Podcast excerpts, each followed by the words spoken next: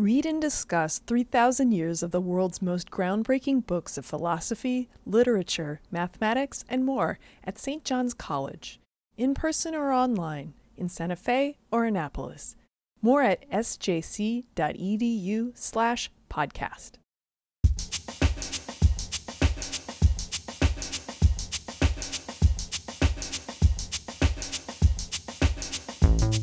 Welcome to the Harper's Podcast. I'm your host, Violet Lucca.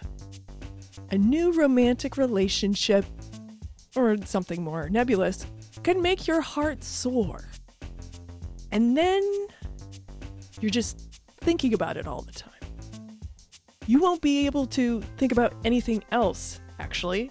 The feeling will start to control you. You'll be stuck wondering if they truly like you, or whether you said the wrong thing that one time, or if what they really meant when they said blah blah, and all of a sudden, you've turned into the worst cliche imaginable. You won't be able to stop. Eros, or what could be called interstitial eroticism, is one of life's greatest, and by greatest I mean worst, paradoxical experiences.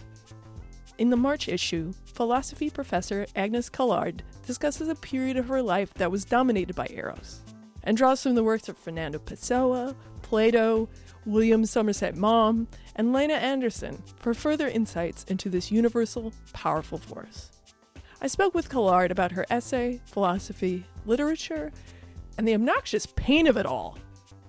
I really enjoyed this essay, and perhaps, perhaps I can, perhaps I can explain why later on without revealing too much about myself. But first, I think might be helpful to start, uh, you know, noting that it's fitting that this exploration of Eros begins with a fantasy, specifically a fantasy about the end of Eros, or at least the end of the particular erotic attachment you describe in the piece.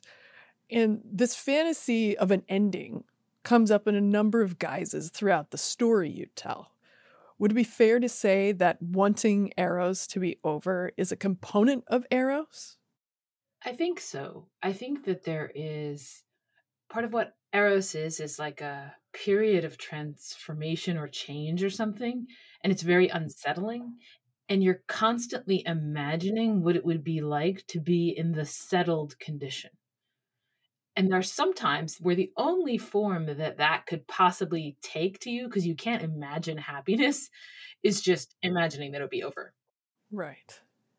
And later on in the essay, you talk about how Eros is the opposite of civility. And you also talk about how Eros is this loss of control, you know, that that lovers outsource the meaning of their lives to each other and they try to create a we, but a lot of people can't do that. a lot of people cannot, you know, and so they're they're sort of displacing their desire on how much someone wants them. They're trying to kind of reconfigure themselves and it, and it ends it ends sort of in this twisted not sort of twisted definitely twisted way in which you know you're you're thinking you can fall into superstition. You re- rethink and rethink and rethink and rethink the smallest interactions. And there's this loss of control. And so much of it comes comes to the fact that it's like this this inability to create a we. And i wonder how much of that has to do with you know, like the times in which we live, where the idea is that, oh, couples are are equal partners, versus sort of the older works from literature and other philosophical sources you cite. Yeah, so I want to pick up on one detail of a thing you said, which I think is really telling this thing where we always want to know whether the other person likes us. Like, it's so common, right? In the early part of a romantic relationship, each person is worrying, does the other person like me? And people spend very little time worrying, do I like them? That that I think is very telling, right? Why? Well, I think it's a sign of being so deeply confused that you think the other one is the one who has to figure this out, right? I mean, it's not because you're so sure that you like them. Like often you're not, right? It's like you want them to do the work of figuring out whether there should be a relationship here. Do they like me or not? I think that that, you know, there are probably a lot of differences, sort of cultural differences between how eros is handled at different periods of time. But maybe yeah it's it it it does seem to me that the fewer sort of formal structures there are regulating how you have to do it the more it sort of can seem to a person like they have to do it themselves right? And then that's where the sort of the danger of this trap i think gets bigger. So it's almost like there is a there is probably just a general predicament that we're always in. At every time in history with respect to eros no matter the equality or inequality of gender relations etc because you see these texts about like erotic madness sort of showing up like in every period basically of of of history from that I'm familiar with, there are such texts, right? Uh, in in every place that I'm familiar with, there are such texts, right? So it seems pretty universal, but the question is sort of like how widespread is it in the culture? Like how often is it happening, right? And but I don't I don't feel like I know that. You know, it's like I haven't lived in another culture. If I think about, I happen to be watching a TV show called Shtisel right now, which is about the sort of Haredi ultra Orthodox community in Jerusalem and part of it is about the romantic life and dating life and stuff. And and it's incredibly constrained right from our point of view. I mean like dating is like you meet a couple times before it's not arranged marriage but it's close to arranged marriage. And yet there are in a number of ways actually sort of portrayals of erotic madness that are fitted in both via you know a kind of a love that can't quite get going. There's one of those and then there's like a betrayal so it's striking to me that even in this you know in this tv show that is really about like i don't know at least within our culture one of the most regulated communities as far as eros goes the show itself ends up kind of foregrounding these instances of erotic madness. I guess it, it might be a more that, that might say something more about how much our attention is on the phenomenon i guess than how widespread it is in that community. Right. And i mean obviously in that community, marriage is extremely important. Meeting, having someone and having children, like that's extremely important. So that's kind of where, you know, again, with without this sort of regard for equality or whatever sort of different ideas or pressures we put on ourselves in the semi-secular West, right?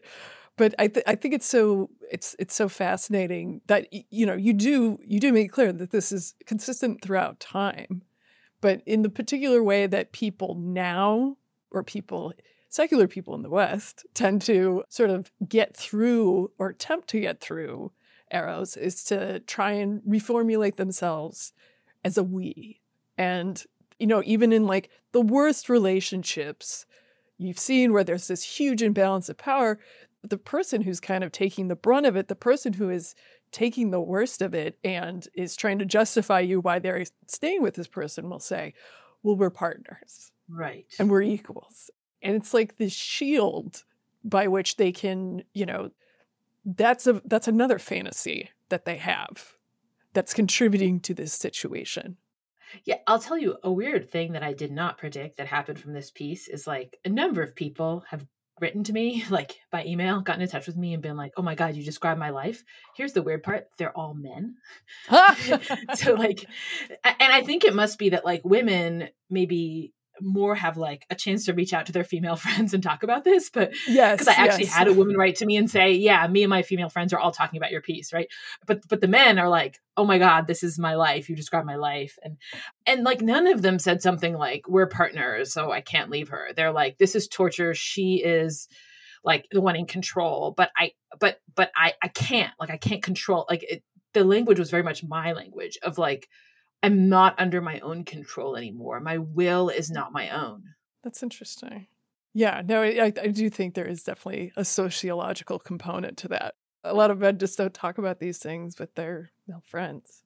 Right. Or they'll talk about it with their female friend because she'll understand. But I wanted to I wanted to go back to Plato. All the way back to Plato. And one thing Plato's definition of eros makes very clear is that for him, Eros was an ethical concept.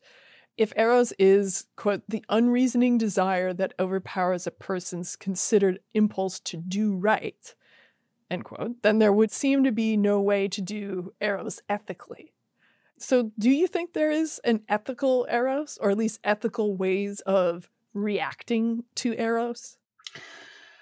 Uh, I think Plato thinks there is. so, you know, that definition um, shows up early in the Phaedrus, and it's it's in a speech by Socrates. And then after that, like th- that's not the end of the dialogue. And in fact, in some way, it's sort of overturned by, um, as I, I think I made a, like a little reference to this in the in the piece, by a kind of like a philosophical sublimation of eros right? It's sort of like there's there is a way to do eros right namely to sort of turn it in a philosophical direction. And you see this actually in a number of texts not just in the phaedrus but also in the symposium and in the republic that eros is like this two-headed monster for plato. Like he thinks that it is what drives us down into the very worst part of ourselves. And so, like in the Republic, you get this that the unleashed Eros wants to commit incest and eat human flesh and like basically break every possible taboo, right? But then, but it also has these heights that it can reach of like philosophical knowledge. In the symposium in the Phaedrus, there's this idea of like your love can take wings and take flight, and you can ascend to this kind of philosophical contemplation that is importantly desexualized, right? Does not involve sexual activity, but that it, it can sort of be leveraged or deployed, right? To sort of break out of our attachment to convention, to bodily appetites, and then it can be sort of transformed in a philosophical direction. So that's something that Plato also saw as a potential of Eros. He saw as leading in these two different directions. And I don't discuss that second one much in the piece. Right. No, I mean, it, it's interesting to hear you sort of bring up that component. I guess if you would like to expand on that, that'd be helpful, I think, to to understand this this terrible condition that we most more or less all of us go through.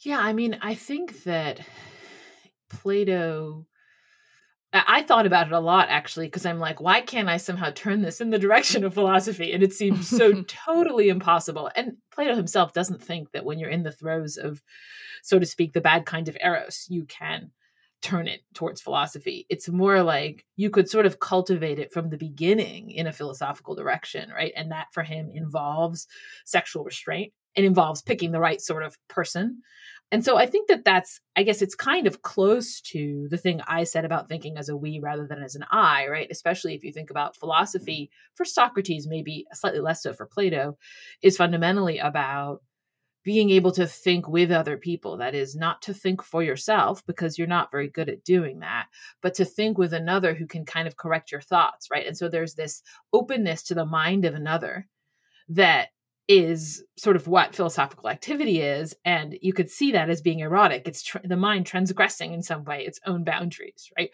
But that's really like it's like a different ball game from romance for most of us right? So it's not it's like it's like you take the thing that was the seed that could have grown in this one way and you you cultivate it in this totally distinct way. Right. I mean to what extent do you feel like that is a, a, feasible way to cultivate such a relationship. I mean, it's obviously it depends person to person, but again, th- just thinking of how you're sort of displacing your own worth, what your own desire is onto this other person, you know, you are relinquishing control.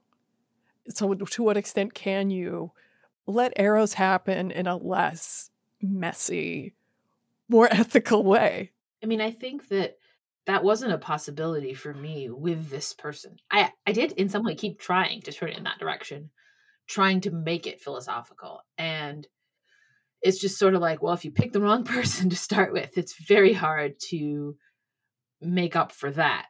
So I guess I think that's why Plato says like it's very important to choose the right person. That's that's one part of it. But we do, to what extent do we have choice? you know what I mean? Yeah. Yeah, I mean, it might be. You know, I I I used to ride a motorcycle, and there's a weird fact about when you're standing holding your motorcycle. If you if you let it lean to one side or the other, you, you can ride it, you can get it back straight. But if you let it lean too far, at a certain point, it's heavier than your own strength, and I'm not very strong, right? My motorcycle's extremely heavy, right? So if I if I maybe lean it more than 10 or 15 degrees or something, it's just going to fall over. Eros is kind of like that, where it's like there's this initial range, right? There's maybe this opening period where you have like a little bit of control. And then there's a point you it's sort of at least that's my experience of it. You reach this point where if you let it lean beyond that point, you like don't have control anymore. And you just gotta wait for it to crash on the ground and then just like do what you can with the wreckage of your life. Right. Gotta wear leather to be careful Yeah, to, to keep exactly. to keep your skin on. I loved, you know, hearing you sort of describe it that way because I feel like this essay is really enjoyable because it takes kind of a more playful approach to a topic that's typically treated as like really heavy. And I mean, there are obvious reasons for that, but being in a relationship that others can see makes you miserable, but that you feel you can't leave is a story Um, you know almost everybody knows and it you know it's it's it's almost taken on the role of myth. And generally it's told as a horror story. But characterizing Eros as a monster seems to give you some freedom to make fun of it and of your previous self. And I, w- I wonder if there's a story you could tell about how bringing a sense of humor to this subject became available to you. It's funny that you say that because from my point of view, this piece is just like not at all humorous. And but I, I think you're not alone in responding in this way. So it, like, and I, I've actually found in my life that whenever I try to be funny, it's not funny to people. And then when I'm not trying to be funny, they find it funny. So I have like zero control over whether I come off as humorous. And so I've like given up ever trying to be funny and accept that sometimes I'm just going to come off as funny when I when I don't mean to be. I think the effect that you're seeing there is like there's a kind of massive amount of restraint that I'm exercising, right? So like uh, someone on Twitter said to me, they're like, "Oh, do you, you know, do you feel like are you glad that you had this experience because it made your life more interesting or do you, you know, regret it?" And I'm like, "Oh, like I 100% regretted it. was an unmitigated disaster cesspool of misery that if I could like turn the clock back, I would just undo it, right? There's no question in my head, right?" And she's like, "Oh, I'm sorry." I'm like, "Oh no, you didn't offend me at all in asking that question." You know, and in a way I suppose the piece was written in such a way as to not give you immediate like to make you immediately know my answer to that question, right? And that's in a way what you're picking up uh, on as like humorous. And I think it's like one of the things that spurred me to write this was reading of Human Bondage for the first time. And uh, I was reading it and I was like, oh my God, this is so true. and people are going to read this novel and they're going to think this is old fashioned. They're going to think that, that, that, you know, Philip's madness is like, oh, that's how people used to be in the past. I'm like, no, this is the real thing. And I'm like, I have to write it so that it sounds real. And I think that for me, what that meant was like really dialing down on the drama.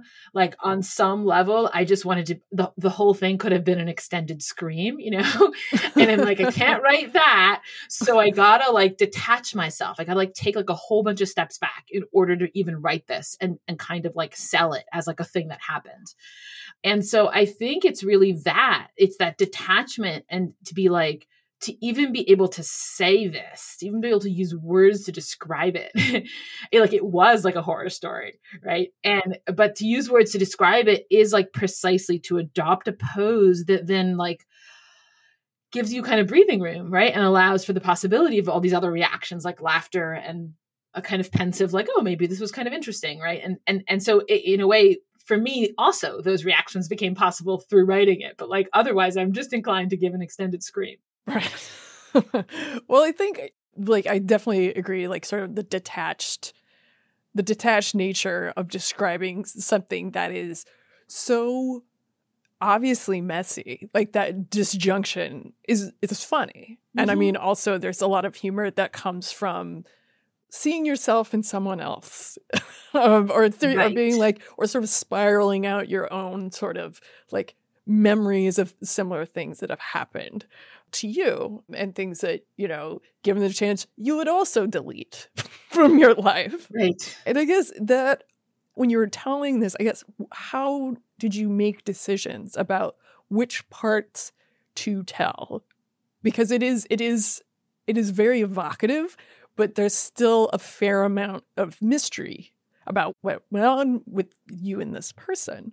Well, one big constraint is this person really, really, really doesn't want their identity to be revealed. And so sure. that means that I couldn't say anything that would reveal their identity, right? And so that actually cuts out, you'd be surprised how much that cuts out in terms of what I can say, right? And so I was really pretty careful in which anecdotes I told and whatever to make that as like hard to reconstruct as possible. So that was one constraint. You know, another was like, I kind of didn't, in a way, I didn't fundamentally see the piece as being to describe this relationship. It was more like I wanted to describe this feeling of being trapped as against like this voice from the outside world of like just walk away you know which i heard so many times i'm just like ah i can't i can't. And like when you're on the outside of that and you're saying to another person just walk away it's so unintelligible to you. Like why are they making themselves miserable? And so what i wanted to do is be like no this is actually intelligible and like you know, Maugham is right and Lena Andersson is right. And these these novelists are like telling us this truth. And we are like inclined to be like, oh yeah, that's fun in a novel or something. I'm like, no, this truth is real life. For some reason, we're only willing to hear it when it comes packaged in a novel. And so, you know, it was rather than sort of telling the whole story, what I was trying to do was tell whatever bits of it would best t- sort of attune the reader to that feeling of being trapped. Mm-hmm.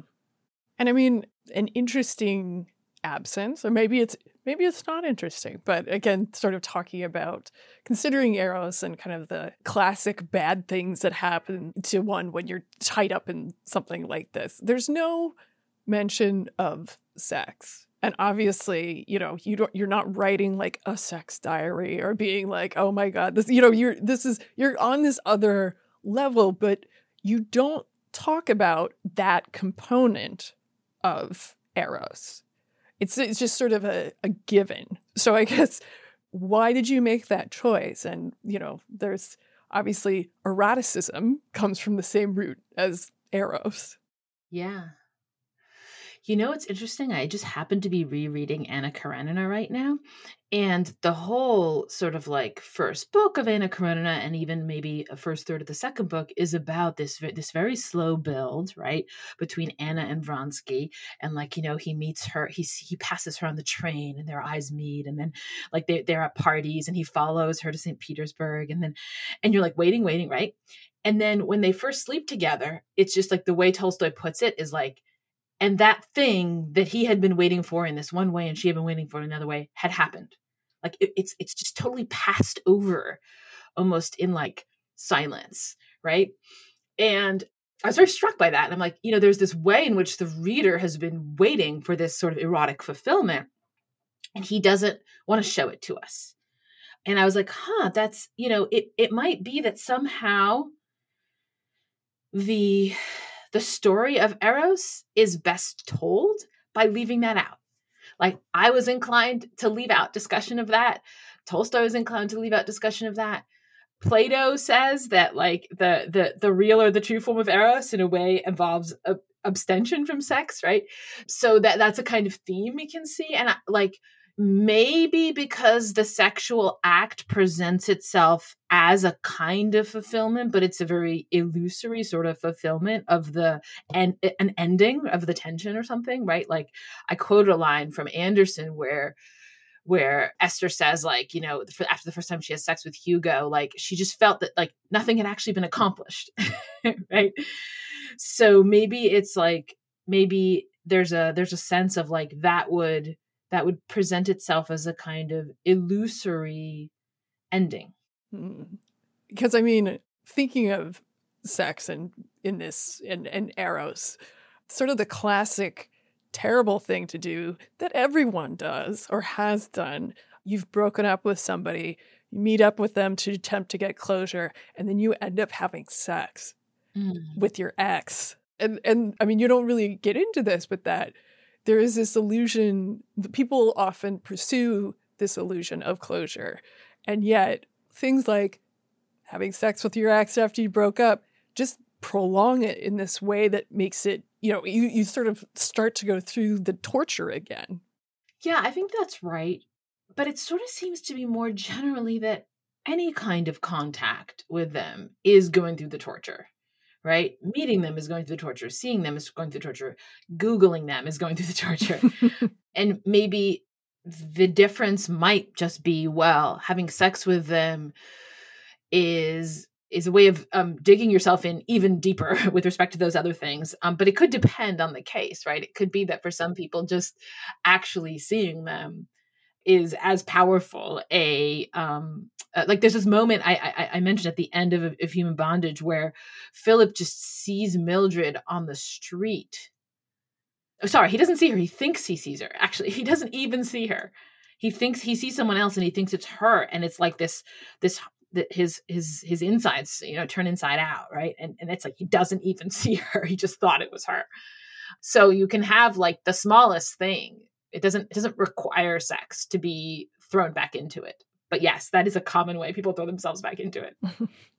Yeah no i i mean again i i i am fascinated by this idea of you know we when we started talking this idea that when you're experiencing eros all you want is for it to end. And you want to sort of stop feeling so out of control, so hurt, so self searching, so, you know, kind of stuck re examining different things of different sizes, almost getting into superstition, as you say at one point, and that there really doesn't seem to be an end to it. But there also is, and it and that there's no clear path to achieving that and especially, I mean, you talk about civility as sort of the opposite of eros. So I would love to hear civility's relationship to closing off that that out of control experience. Yeah, I mean, one thing that I so it's worth emphasizing that like that the way that the piece sort of ended up, it might sound like I was saying civility is like really the cure in the sense that you could just start being civil in the throes of Eros. And I don't think that that's quite right. Like, it's sort of like what by the time civility starts to seem like a relevant option for you, it's mostly dead, right?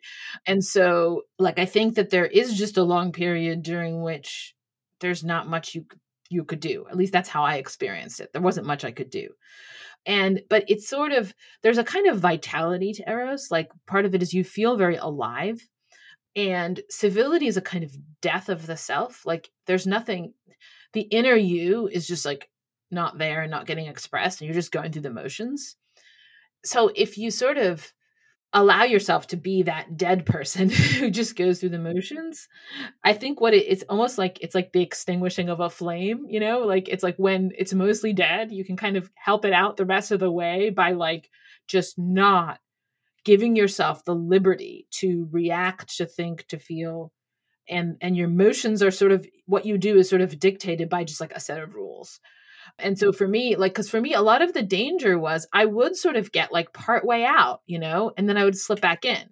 So it was like I could get myself a lot of the way out. The problem was that I would just get back in again. And so the, the, that last 10% was really important. And I think that, that it was there where like just being polite got me out of that last 10%. Mm. Again, at the risk of saying too much about myself, I really related to the circularity. you know, sort of the mm. cycles of kind of almost pulling yourself out, then coming back in, and then coming, you know, and then getting dragged back down, knowing the entire time that this is bad, but being unable to kind of stop it or really kind of regain self control and put an end to it in a meaningful way or try to.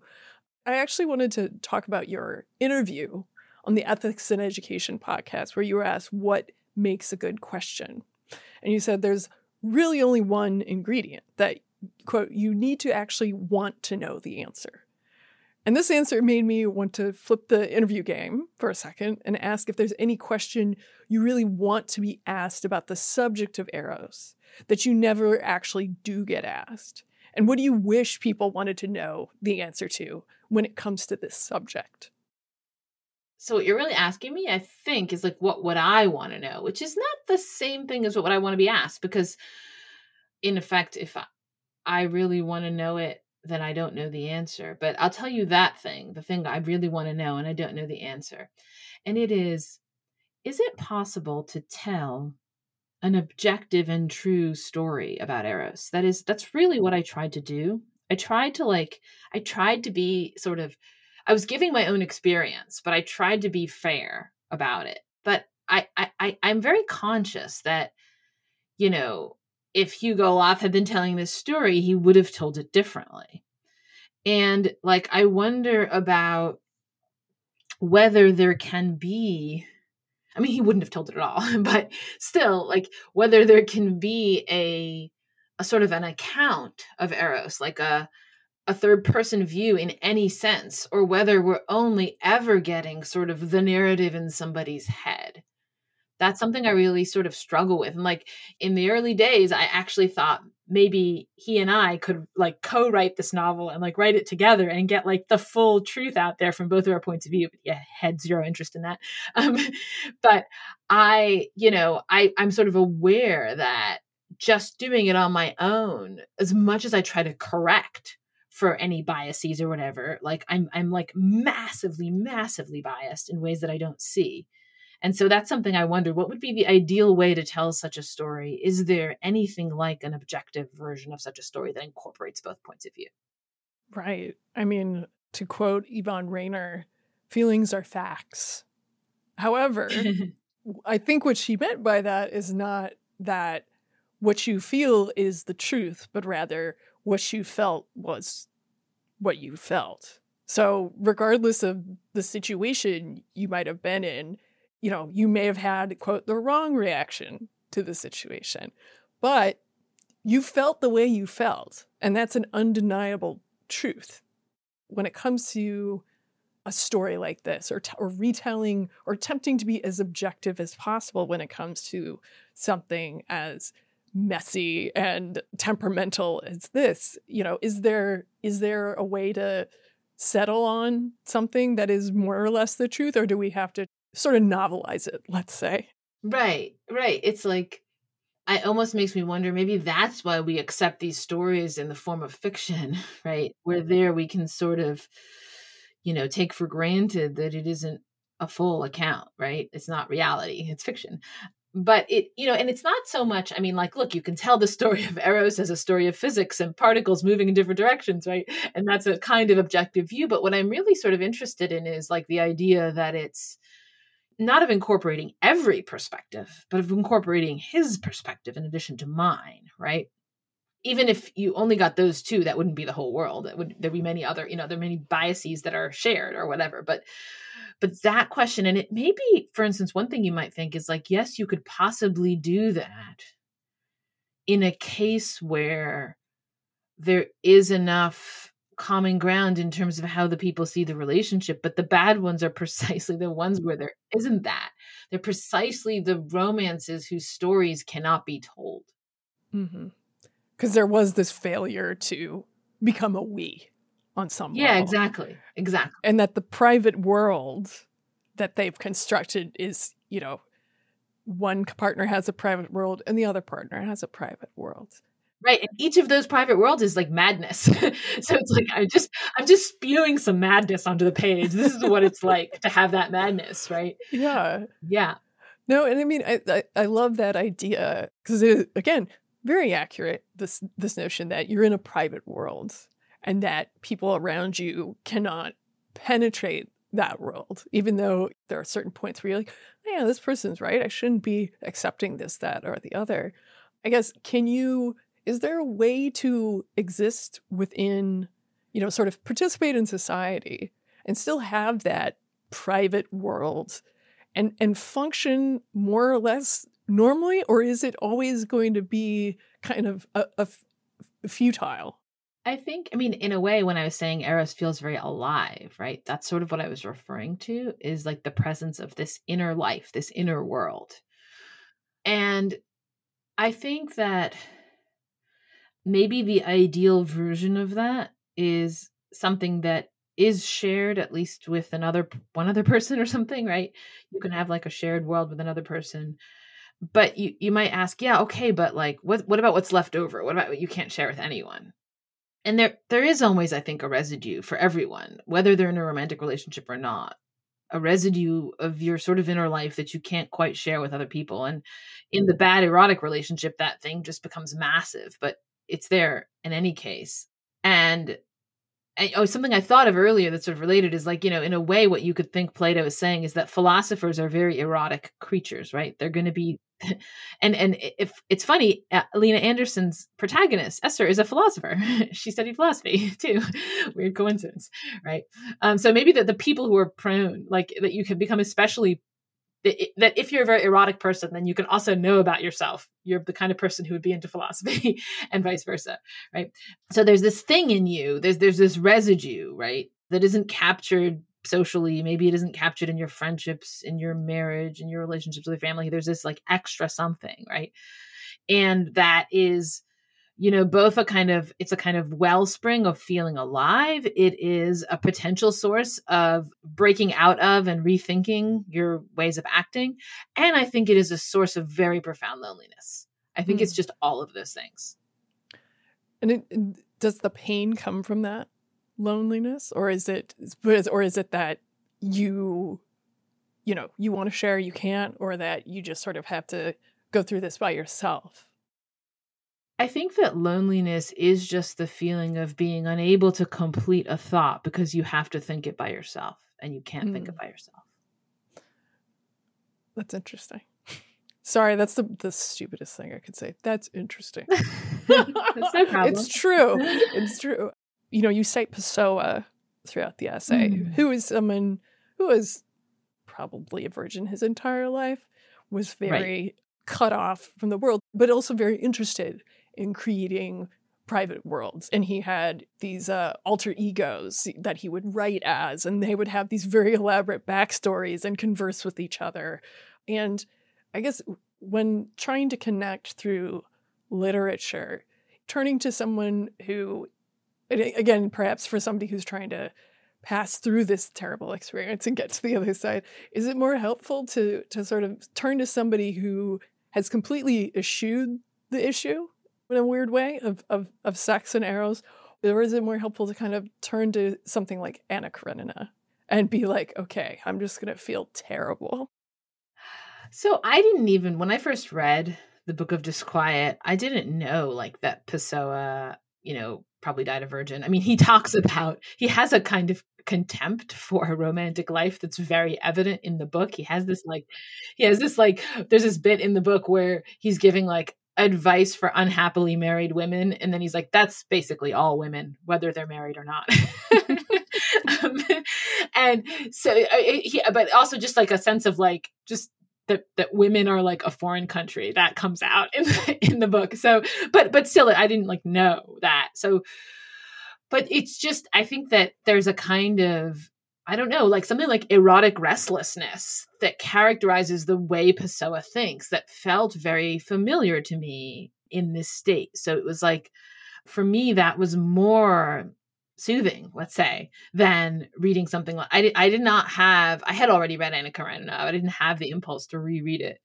And, you know, I felt like one thing one feeling i had was like on the one hand i know that this is like a classic situation and on the other hand i'm like nobody has ever been through this before and like i did have that like this is the worst thing that's ever happened in the history of man and there's no parallel or something. And so there was something about the fact that pessoa wasn't even talking about it that gave him like a way into my psyche which had built up defenses around thinking oh my story of toxic love is just like all these other stories yeah, no, that's that's that's a excellent point. I think because again, the worst, one of the worst parts of it, and there are many worst parts of going through this, is just knowing that you're so blazingly selfish and that you can't just step out of yourself, or that if you can step out of yourself for a second, you're almost immediately pulled back in, and that that's a form of loneliness, and it's also a kind of a, a, a failure of connection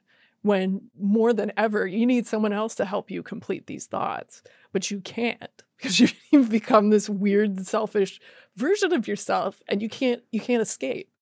And not just selfish but like predictable. Yes even yes, worse. yes yes. It's somehow like a cliche you know like here i am i am a cli- i'm a walking cliche and i know that and i can't just snap out of it that's true well, I guess, is there anything else that you wanted to discuss in relationship to this? Or you feel like we didn't spend enough time on? I don't think so. I, I, guess like the one the one sort of conclusion I'm coming to is like there should be support groups for men who are going through this. Because I feel like that's like that's like a, a thing that this is, essay has exposed for me is like a lot of men go through this and seem to not have anyone to talk to about it. that's a thought I had. no, the, the there was a Saturday Night Live sketch where it was like finding male friends. So like the a man wouldn't just sort of tell his wife or his partner like all this dumb shit about basketball. Like he could have a male friend assigned to him and they could kind of like go to a man park and meet with other men, like a dog park, and kind of, you know, sniff around and get out all this stuff. And then it would take the burden off of, you know, their partner, wife, whoever. But yes, I that sketch was funny because uh, it's it's true to a certain it's very true, unfortunately. I guess the last thing I would want to ask the weird position that romantic relationships occupy in our culture, and I would argue probably in other cultures, where you know you can have a really excellent, you know, like you have your best friend and you would do anything for them.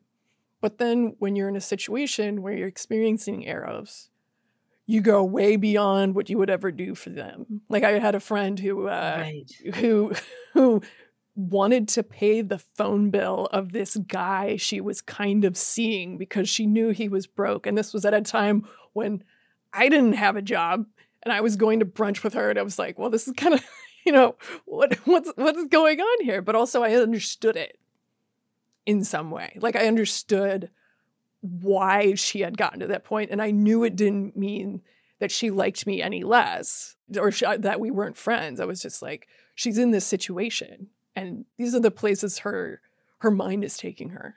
That's a great example. Yeah um i i think that that's right. Like there's a kind of going overboard with respect to generosity and attention that is i guess because it's sort of like look you'll do anything to resolve this right? It's not because you it, like i don't think it okay it can be in some cases because like you love this the person so much and because you care about them more than anybody else. I'm, there are cases like that, that are like that one right? But a lot of time it's like look in the short term i just i just need to sort of figure this out. And usually figure this out is code for like make him love me right? But you would put to yourself as figure this out to disguise that you think that's the only form the figuring out could possibly take. And it's like you'll just do anything because the pain is so great right? That it actually seems reasonable to you and maybe it sort of is reasonable in the sense that like from the outside we're looking at the person we're like that's crazy. She can't afford to pay that phone bill. If she could she should do it for someone she cares about more. But from the inside it's more like well think about what the drug addict will do to get their next hit right? And it's like there's a very very intense pain. And the idea of like flying across the country buying a car paying for someone's phone bill seems like a trivial thing to do to relieve that. Absolutely. Absolutely well, thank you so much. This was cathartic and very insightful. yeah, it was fun. Thank you. You've been listening to the Harper's Podcast, produced by Violet Lucca and Andrew Blevins. The music is Cut and Shoot by Febrifuge. The New York Times called Harper's America's most interesting magazine. Receive elegant, insightful, and wry writing from the best journalists, essayists, critics, novelists, and poets every month in our print magazine, and gain access to our digital archive, which stretches back to 1850. Visit harpers.org/save to subscribe for only $16.97.